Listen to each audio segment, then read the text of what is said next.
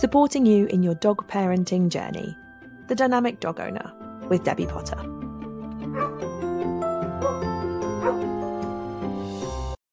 Hello and welcome to the Dynamic Dog Owner. Today we are going to be looking at one of my favourite topics, which is lead work. So, pulling on the lead. Pulling on the lead is one of the most common areas that people struggle with. For me, it is one of the most important foundations because for majority of our dogs, 90% of their time is spent on lead um, because we have to walk them near roads, because we have to walk them from A to B, because they don't get to go off lead when you take them to training classes, often they begin on lead. So leads become an incredibly important part of life with our dog. If your dog is pulling on the lead, if you haven't got good lead boundaries, it makes every other element of training and being and living with your dog really challenging. So, say for me, it is one of my favourite topics. Um, a lot of people think I'm really sad, but teaching people the joy of lead walking for me has so many benefits and it's so satisfying to see a pair, so a dog and a human, turn up and go, We hate our walks, they're really awful. Um, I hate walking. We hate going for a walk together. He pulls, I get stressed. Um, and then over our journey working together, you see the magic happen and you see that dreaded walk suddenly become probably one of the most important and enjoyable parts of the day. Um, so for me, it has loads of satisfaction and I really enjoy it. Um, and I say it has got so many benefits because I don't know about you guys, but if your dog pulls on the lead and you don't enjoy walks, you're naturally inclined to not take them for as many walks as you would if they walked nicely on the lead. Um, my three guys, uh, one of them has always naturally walked beautifully on the lead, never been a problem. Um, he's quite, uh, quite a lot of attachment issues, so that's probably why. Um, but he has always walked beautifully on the lead, and it makes our journey together so much more enjoyable. He sees more, he goes more places. I walk him more. We go to places where you have to keep dogs on lead with him because it is a joy to have him on the lead. The other two haven't been natural dogs for being on the lead, and lead work has been more challenging. So, therefore, it is more of a job, it is more of a task, it has been a training issue, and therefore it does knock on to everything else. So, it means the other two, although we're always working on our lead work, it doesn't come naturally to them, it is a struggle. And it does mean that I don't take them to as many places or as many variety of places as I do with Rem, who does walk nicely on the lead, simply because it's not enjoyable for them or us. My tolerance levels are less, and therefore, you know, my emotions come into play quite a lot. So, we're going to look at today a few of my top tips about lead work. Um, not necessarily how to fix it, but some of the things we, we forget about when it comes to lead work. And some of them will overlap with other topics we've discussed on the podcast. Um, so, do check back epi- previous episodes about anything to do with leads, really. Um, but one of the most important things, and it's one of the most obvious, is what equipment we are using to walk our dog. Assessing, evaluating the equipment you use checking whether it's suitable, why it works, how it works, whether it's comfortable on our dog can just be one of the most basic changes we make, but it can have the biggest effect because the equipment we use obviously has an emotional impact on our dog. So, how do they feel when they are wearing that equipment? And in turn, just by changing that, it can transform your lead work. I liken it, and this may be a very weird analogy, but I liken a ill fitted harness or a collar or a tightening device or whatever it is you use to walk your dog. It's a bit like wearing an uncomfortable bra. If you've got a bra that's got underwire that pokes out or it pinches or it's a bit too tight or doesn't quite sit right, gentlemen, please think of your shirt and tie as a as a difference. It is like having an uncomfortable bra that feels uncomfortable. You naturally you it fits, you fidget, you itch, you squirm in your seat because it feels uncomfortable and you're always twitching and twirling around. Um, naturally, you know, you're going to feel restricted. It's going to be uncomfortable. That then affects how you feel. It affects your focus. It affects your productivity. It affects loads of different things. The same thing happens with our dog if they're attached to a collar um, or a harness that doesn't fit very well, or one of the ones that tightens or adds tension. It's naturally going to make your dog pull just slightly more to resist that sensation because they have to, they want to, it's, they're naturally going to pull against that feeling and that sensation. Um, there's a lot of sort of theory that sled dogs use harnesses. Therefore, if you put your dog in a harness, they're going to pull like a sled dog would. It's rubbish. Sled dogs pull because they are trained sled dogs who have a natural breeding desire to pull. um, putting your dog in a harness, if they're not a sled dog, will not magically make them pull. Just like me wearing a pair of trainers does not suddenly make me a marathon runner. So do look at your equipment. Is it the right equipment? For me, a when you're choosing a harness, you're looking for one that is well fitted. So that means it is fitted to your individual dog, not just one you've bought off the internet and you think fits. It should have a Y shape at the front, so it sits on um, sort of the, the more bony parts of the dog's body front and protects their neck. On the back, it should be more of an H design, which means it doesn't sit too close to the shoulders and allows for optimum freedom of freedom of movement. Naturally, anything we put on our dogs is going to cause a little bit of restriction. It's impossible to avoid it completely, but if we minimize that, it means they are going to be comfortable.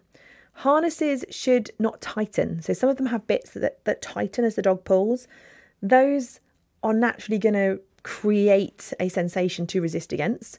Um, some of them have a bar across the front, or some of them sit too close to the front of the legs. Some of them are branded as anti pull, and anti pull is basically causing some form of restriction or discomfort to make your dog not enjoy pulling. Um, so avoid things like that. We want it to be comfortable. Just like your favourite bra, we would like your dog's harness to feel comfortable. Equally, your choice of leads. We've got another podcast episode, the previous episode is all about leads. So check that one out. But naturally, we think that we should have the shortest lead possible to have control. But actually, it does the opposite effect.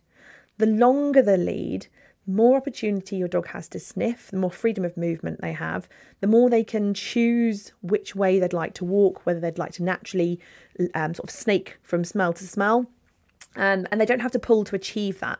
So it gives them more freedom to just move, mooch, sniff um, without having to pull to get there. So longer lead naturally reduces pulling. Obviously, you have to use the lead length that is suitable in the environment. Um, personally, I would avoid retractable leads, so ones that vary in length, because again, they can encourage your dog to pull. So a fixed length lead roughly two meters. If you're in a space where you can use a longer one, brilliant. So that's kind of the equipment. Assessing that is so important. It's incredibly important. So, the next thing to talk about is motivation. Understanding the reasons behind a dog's behaviour is one of the most important things we can do without realizing we are always motivated. No matter who we are, what species we are, everything we do has motivation behind it. Going to work has motivation because we get paid. So, whatever the task, whether it be income, um, doing the washing up, you need clean utensils to cook your dinner, um, or going for a walk with our dog, we have to have motivation to do it if my dog goes out for a nice walk, they will chill out when I come home and I get a little bit of um, downtime. Every single thing we do, there is a me, a reason, a motive that means we want to do it. Our dogs are absolutely no different. Every single thing our dogs do, whether it be a good thing that we would like them to do or a thing that we would prefer them not to do, there will always be some form of motivation. Often, behaviours unwanted behaviours in particular come about because we aren't clear what the motivation is behind the behaviour, and therefore we don't know how to channel them into a more appropriate activity or mindset. Knowing what motivates your dog to pull on the lead will be an absolute game changer. So, are they pulling because they are very, very overexcited and want to just see the world and go on their walk and have a great time? Are they pulling to get to something or someone? Are they pulling to get to a smell? Are they pulling to get to um, another dog or a person at the other side of the road? Are they pulling to get to their favourite bit of grass where you let them, them off the lead and you go and have a run together? Are they pulling because they need a wee? Or they need a poo in their particular spot? Or because of emotions? Are they trying to pull to get away from something? So, knowing what motivates them for pulling helps us understand the reason for the pull, and therefore our training approach can be more tailored to the actual individual scenario. Obviously, we would generally say, well, dogs would like to pull because it gets them further, gets them there quicker. Absolutely true. But what are they trying to get for? What are they trying to get toward? If we know what they would like and why they're pulling to get it, we can make sure we give them it to them in a slightly different way or structure our walk so that they are getting what they need first, satisfying the need, and then we can adapt our methods and our walk to make sure they're reducing pulling. So often we use food as a reward. Food is like the most easiest thing possible because it's something easy we've got on us. All dogs have to eat. So it's the easiest for us to get, it's the easiest for us to deliver. But every dog is different. And if your dog is motivated for pulling, if they're trying to get to another dog to say hello, they don't want the treats that are in your pocket because that isn't what's motivating them. If they are trying to get a piece of food that's out of reach, yes, we can motivate them, we can reward them with food because that's what they were after in the first place. So think of rewards and motivation as being a much bigger picture than just I have a treat in my pocket, why don't you want it? We can use toys as reward, we can use praise, we can use affection. We can use giving them what they want as a reward if you've done the thing I'd like you to do first. So, one of the big things and the biggest tip I could possibly give when it comes to lead work is think about your individual dog. When they are pulling, what do they want? What are they trying to get to? What are they trying to achieve? That way, you will have so much more understanding of your dog. So, if I look at my three, Dave, the eldest, pulls because he wants to get there very quickly, as one. He wants to get to say hello to people. And equally, it's normally because there's something good to pee on. Um, let's face it, I've got boy dogs, so everything has to be peed on.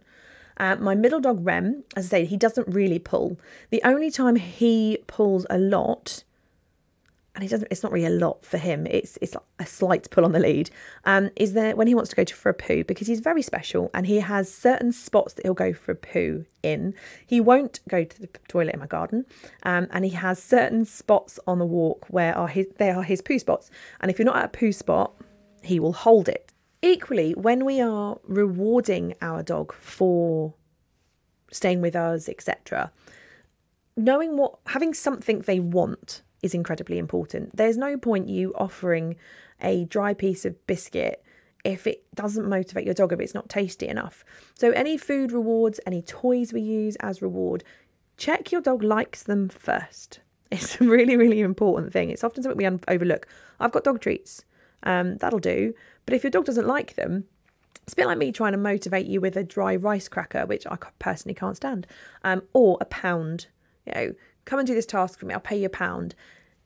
30 years ago, pound's worth a lot of money. Nowadays, a pound is nothing. You offer a teenager a pound to do something, they'll look at you like, Are you kidding me? I can't buy anything with a pound. Same goes for our dogs. If their treat isn't worth enough value to them, they're not going to walk nicely on the lead for it. So look at the motivation for your dog's behaviour. Why are they doing this? And how can I use that as a reward? But equally, what reward can I give them so that they want to do what I would prefer them to do instead of what they would like? The next thing is looking at your distractions. We want our dogs to not be distracted by the world, but dogs can easily become distracted, particularly so if you have a young puppy or an adolescent dog, because the world is a big, scary, exciting, overwhelming place. Adolescent dogs are driven by hormones, um, and there's a lot of stuff going on. So we tend to expect brand new behaviour that we've not put into practice elsewhere to work in the most difficult situation possible. So, for example, we go, oh, let's test our lead work. Let's walk down the high street when there's people or there's dogs or there's stuff going on, and we wonder why it doesn't work. So, one of the most important things we can do with lead work is actually practice when there are no distractions at all in your garden, in your house. You don't even need to use your lead because lead work, I know it sounds a bit weird because it's like called lead work, but it's all about focus and engagement and a history of learning with your dog.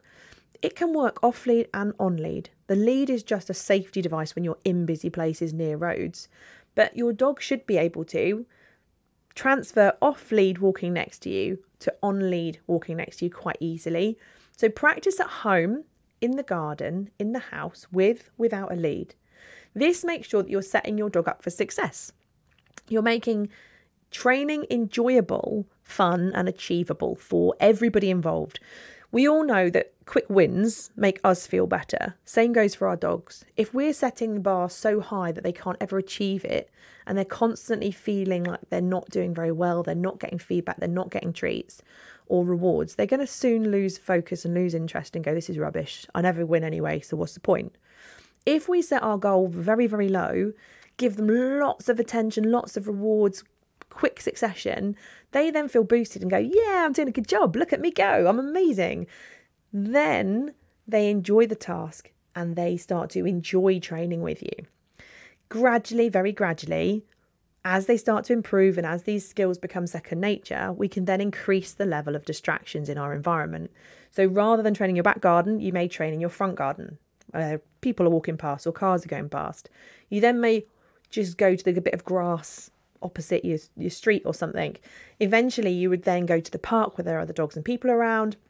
Eventually, you'd walk down a busy street. But that's the end goal. It's not at the beginning. We tend to find that dog people say, Oh, my dog walks beautifully. When it's just me and him, he walks absolutely beautiful.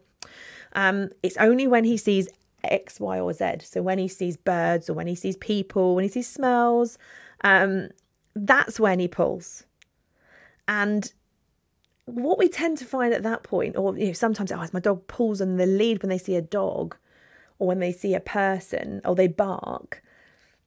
It's likely that that's not really a lead work problem at all, because it would happen whether your dog was on lead or off lead. The problem then is actually your dog's emotions and their responses to the things in their environment. So for example, my middle dog Dave, who is a frustrated greeter, he walks beautifully on the lead when it's just the two of us. Not a problem at all. He only pulls, or actually, he's got a hell of a lot better at it. We've been working on it for a very long time. Um, but he only used to pull when he saw dogs or when he saw people, not because he pulled on the lead, but because something he wanted was out of reach. And he's very excited around people and dogs and wants to go and say hello to them. So the thing, his emotional response to the things in the environment is what makes him pull, not because he pulls on the lead. So knowing the difference between general pulling on the lead and having not learnt lead boundaries versus emotions taking over is a key point because then we actually don't need to work on lead work. We need to work on how your dog feels and their response to the things that enter into their environment. Which I know sounds a little bit weird and a bit quirky, but there's two points to everything. There are always going to be two points to everything. We've got our lead work, we've got the skill, the training skill, and then we've got the emotion. And when our emotions play a part, we actually need to look at those more than the training skill. Something I would always recommend, whether it's with the motivation or with um, working out your distractions and what your dog is distracted by, is try and look at the reasons why. So keep a diary, a couple of days. What does your dog find distracting? Because if we know what it is, the more we understand why our dog is actually pulling on the lead, what are the reasons behind it? What do they find distracting? Why are they pulling today and not yesterday? Ah, because today we were walking past a load of dogs. That's why. Or today there'd been a bitch in heat in the area, which I know makes my guys pull a little bit more than normal. Um, that way we understand why are they pulling on the lead? what are the patterns in their behaviour, we can then understand their motives and their reasons, and then it's easier for us to fix. Next top tip is about creating focus time for you and your dog. Focus time where you and your dog have a dedicated time to work on the particular issue you're looking at. So, in this case, lead work. When we go out for a walk, we tend to cram in a million different things into one walk. And our dogs naturally start to get a little bit confused because we're lead walking, then I'm off the lead for recall, then I'm back on the lead, then I'm off the lead. Then there's a dog, then there's this, then I'm allowed to say hello, and then this time I'm not allowed to say hello, then I've got to sit down at a cafe. When you break it down, that's a hell of a lot of different skills all built into a half an hour or a couple of hours out So it's no wonder that your dog starts to get a little bit confused because the rules are constantly changing. At this point, we're walking, at this point, you're allowed off lead, now you've got to chill out and do nothing. It can become quite confusing and overwhelming for our dog because the goalpost and the expectation in that short period of time is constantly changing. They can't keep up because there's nothing we can say to our dog that says, that exercise is done. Now we're starting on the next thing. Rules have changed, especially when they're learning. When they know each skill individually, it's then much easier for them to put them all together. But when we're teaching new skills, breaking them down and working on one thing at a time helps. It's a bit like if you're learning a new sport. Say, for example, you're learning football. You've you've never done football before. You may spend a week on dribbling. We just learn how to dribble. The next week, we're going to practice shooting and scoring our goals. Can you aim the ball in the net? The next week, we're going to look at tackling. Three skills that make you a brilliant football player, but working on them individually improves your skill in that individual area before you put it all together. So, helping our dogs out by fixing one, focusing on one activity, they can then get in the zone. We, in our minds, know this is the focus for the next five minutes. These are the rules. I can be consistent in transferring that to my dog. I'm clear on what I'm rewarding right now, and therefore my dog finds it easier. We don't sort of give credit to how tiring and how much work dogs have to put into training. One of the exercises we do with um, people who come to our member clubs, um, we get to play with them quite a bit and have some fun. Um, but we practice them being a dog. So being on the other end of the lead with another human, instructing them just by going, yeah, well done, yeah, well done, without giving them the task. Do you know it sounds really weird? But most people, after playing that game, go, oh my goodness, it's no wonder my dog learns anything because I had no idea what I was supposed to be doing because I didn't understand the rules because I wasn't told them because I don't speak. Basically, my dog doesn't speak English, so how can I tell them? I felt so confused. I felt frustrated. I didn't know what I was supposed to be doing. I didn't get it right. Now I understand how my dog feels. And then they can start being a better handler and giving constant feedback to their dogs. So, training is like your dog constantly playing a guessing game. What gets me reward, what doesn't? So, it is really tiring. Equally, when we're focusing on a specific task, we have to get our head in the game. I find training quite tiring if I'm focusing on a particular skill because I have to give it my 110% attention. Therefore, your time for training, so that time you go, right, and this is the skill I'm working on right now, keep your session really short. Even if it's only one minute, one minute of focused, high quality training with really good boundaries and sort of set of guidelines for your dog and you is going to be so much more effective than half an hour with the goalpost constantly changing, your dog getting confused. So one minute, five minutes, I would stick to like five minutes absolute maximum until they're getting it and it's easier for them. It means you stay focused, so does your dog. Your dog stays energetic and, and enthused by what you're doing, and it makes sure that you're focusing on quality, not quantity.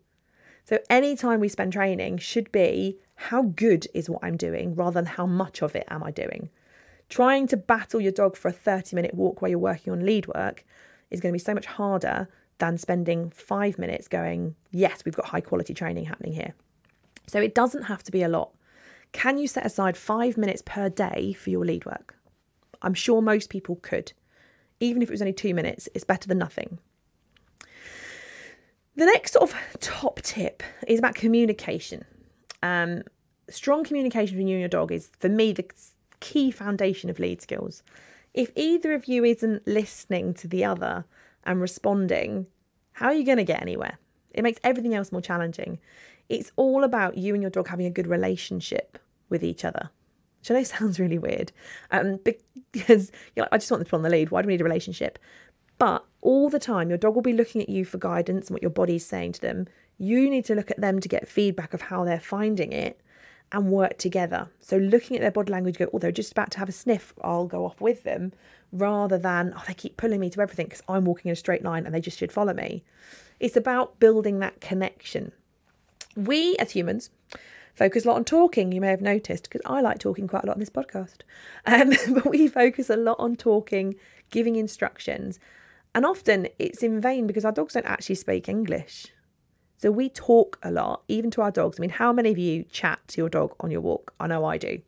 Um, and then sometimes our dogs can find it really hard to work out what's an instruction, what's just them jabbering away.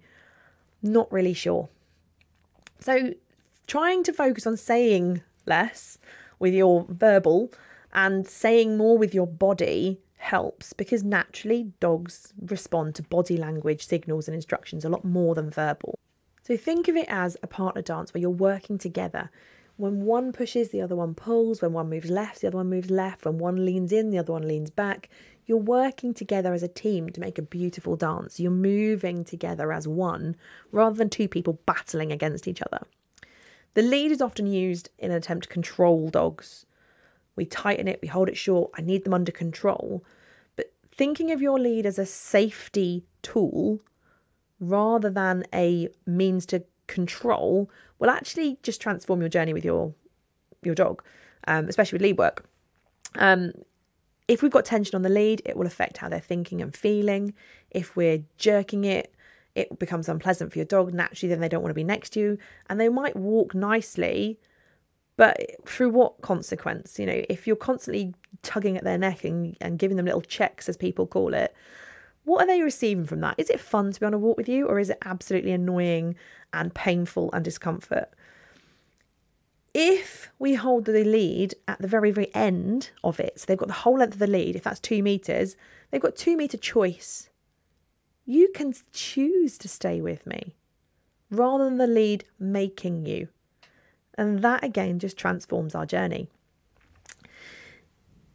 For me, there's two kind of like key elements to the lead work. And if it was this simple, then I'd be out of a job. One of them is that we reward what we want. We want them to chill out next to us. Therefore, whenever they're near us, we, we reward that good thing. It encourages them to stay with us, so they choose to stay with us rather than the lead making them. The other thing is teaching the lead boundary. You get to the end of the lead, we're not going anywhere. Pulling does not work. And therefore, they combination of the two over time with a few other things thrown in is that lead pulling does not work, doesn't get you anywhere, but staying with me does. Those are the two key elements. And if it was that simple, brilliant. It obviously is, there's a lot more to it, and there's a lot of skills and tricks that we can help with and teach you. Um, but those are the two key things. Pulling will not work, staying with me does. In the beginning stages, we reward our dog for the simplest of things just looking at me, being near me, remembering I'm actually in the same area as you. That will encourage them to stay with you. We tend to think of lead workers, well, I'm not going to reward them until we've walked 10 paces down the road and they've actually stayed with me. But we forget to reward that first step. So, that first step of the journey is so incredibly important because if we don't reward the first step, we're not getting ourselves set up for the next step, the next step, the next step. So, reward that first few steps in a new location where there's new distractions and stuff happening, forget about walking. Just reward them remembering you are in the same space as them, looking up at you, being near you. That's enough at the beginning stages. So, lead work is often seen as something that's quite boring. Um, it's functional, it's boring, it's challenging, and it's hard work. We put a lot of challenge, a lot of pressure on ourselves to get it right as soon as possible. And in turn, lead work just becomes a really pain in the bum task that nobody really wants to do. You get negative associations with going out yourself. You don't want to walk your dog. You feel a bit naff. You feel like you're incompetent because you can't walk your dog on the lead. And then it's no wonder that you and your dog find it a struggle because you're finding it a struggle. You go into it with the wrong attitude, which is so easily done and it's so common. So don't worry about it if you are having a negative attitude. Um, focus on the fun. There is a misconception that dogs only have fun if they're off lead, running, chasing, playing, and having a whale of a time. Being on lead is raw, rubbish and boring. I completely disagree with that. On lead can, should, and is just as much fun as being off lead. In fact, I would argue that being on lead is more fun because you are engaging together and you are connected. So if you're really struggling with lead work, take some of the pressure off Undertake some fun activities on lead, whether that be scent detection, tracking. Tracking's a brilliant one if they're pulling because they're allowed to pull. Um, parkour, whatever it is, a fun activity that is on lead that you and your dog are actually doing to improve your relationship and have fun together. often without realizing, because you're having fun together, you forget you're doing lead work as well at the same time. And in a roundabout way, through undertaking fun activities, your lead work starts to improve as well. Which I know sounds really quirky, right? Um, obviously, good things aren't going to happen overnight. Um, if you start your lead work training today, by the end of the week, it's suddenly not magically going to be fixed. Um, so don't feel disheartened if you don't see instant result. You're going to need a time frame to measure your progress, and that could be a year, that could be a month. Any less than a month, you haven't given it chance to really work. So give yourself a target. What I would suggest you do is almost score yourself out of 10 for a few different lead work areas. And then in a month's time, reassess yourself. Is there progress? We don't want it to be instant because miracles don't happen overnight. Um, if slow progress, realistic expectations, and realistic goals is much more achievable for you. I don't want people to start doing lead work and then a week later go, well, it's shit, it didn't work. Because it's a, it's a long, sort of patient journey and a lot of training and dedication to help you get to where you want to be. So, sticking to those couple of minute sessions, A, will help with your reliability or consistency, but equally, it will help get you that bigger goal. So, measure your success. It is hard to measure progress. Some people like to film their walk um, or film their training session just outside their house so that you can see from last week to this week how things are starting to change. Filming yourself is brilliant because when you're inside the situation training with your dog, it's really hard to see it from an outer perspective because naturally you're in the situation. You see it from your perspective looking down at your dog. When you film it and look back at it later, you can then see it as an outsider looking in. You can see what you're doing, you can see what your dog's doing, and you can start to see progress a lot more. So once a week, film what you're doing with your dog. That way you can see the progress. Give yourself a mark out of 10. Another way to do it is to pick yourself an area or a goal. I walk from here to the third lamppost down the street, and today they pulled three times. Um, last week they pulled 20. Wow, what an improvement. It's hard to find measurable tasks, but finding a couple would help will help you to know you are on the road to success. But just remember it is a slow one. It's not going to happen instantly. Um for some dogs it is. Some dogs naturally never pull on the lead. As I said, my middle dog doesn't. He hard, he's rarely pulls on the lead. And if he does, it's like, oh, who are you? what have you done with my real dog? Because he doesn't do it. Other dogs will pull on the lead, and others, just to say, are a bit in the middle. Um, but recognizing why they're doing it is going to be a massive, massive, massive, massive understanding. Because if we understand the reasons, it improves. So my youngest dog is quite a nervous disposition. Um, he's a bit wary of stuff. He pulled an awful lot as a puppy, not because of necessarily pulling on the lead. He was actually a little bit scared of his lead. Um, it's a necessity, so we have to put it on him. Um, but he also was quite wary of the world. So when things spooked him and he tried to get away, naturally he'd get to the end of the lead. So as his confidence has grown over the last couple of years, so has his lead work reduced. Obviously, we've been working on lead work skills a lot anyway and building his confidence with having a lead on, learning about being restricted, etc. He's happier off lead. He's happier with freedom. Hence, we use a long line when we're in places where it's safe to do so to remove the pressure of lead work but he has made massive improvement over two years. So you may be in it for the long haul. But think of those few sort of tips and tricks about how to improve your lead work. Now, lead work state is one of my passions. I blimmin' love it. no matter where you are in the world, we can help you with your lead work. Uh, we do have a 12 week online program, Leading the Way, which involves pre recorded online videos to give you the skills and a weekly group call with our training team and other trainees um, where you can ask us questions, you can send us your video feedback, and we can give you um, sort of analysis on what you're up to. Um, hopefully, some top these top tips, and if you're looking at undertaking some training, so we've got our online program and also our in-person course designed for lead work and nothing but lead work. Um, personally, one of my faves to teach. Um, it will help you transform your walk from that total pain in the ass or pain in the arm, should I say, to a relaxing and enjoyable experience. If you are struggling with lead work, if you need some reassurance, head over to our Facebook group, Potter Paws Dog Training Community, where our trainers are on hand to answer some questions and you can hear from people in our group who have maybe undertaken our courses before and have got some good things to say. Um, but Equally, we are there to support you on your journey and answer any questions you may have. Um, I hope you've enjoyed listening to this week's episode, and I can't wait to catch up with you next week when I believe we're going to be talking about recall and some top tips to help you improve your recall. Thank you for listening to The Dynamic Dog Owner with me, Debbie Potter. See you next time.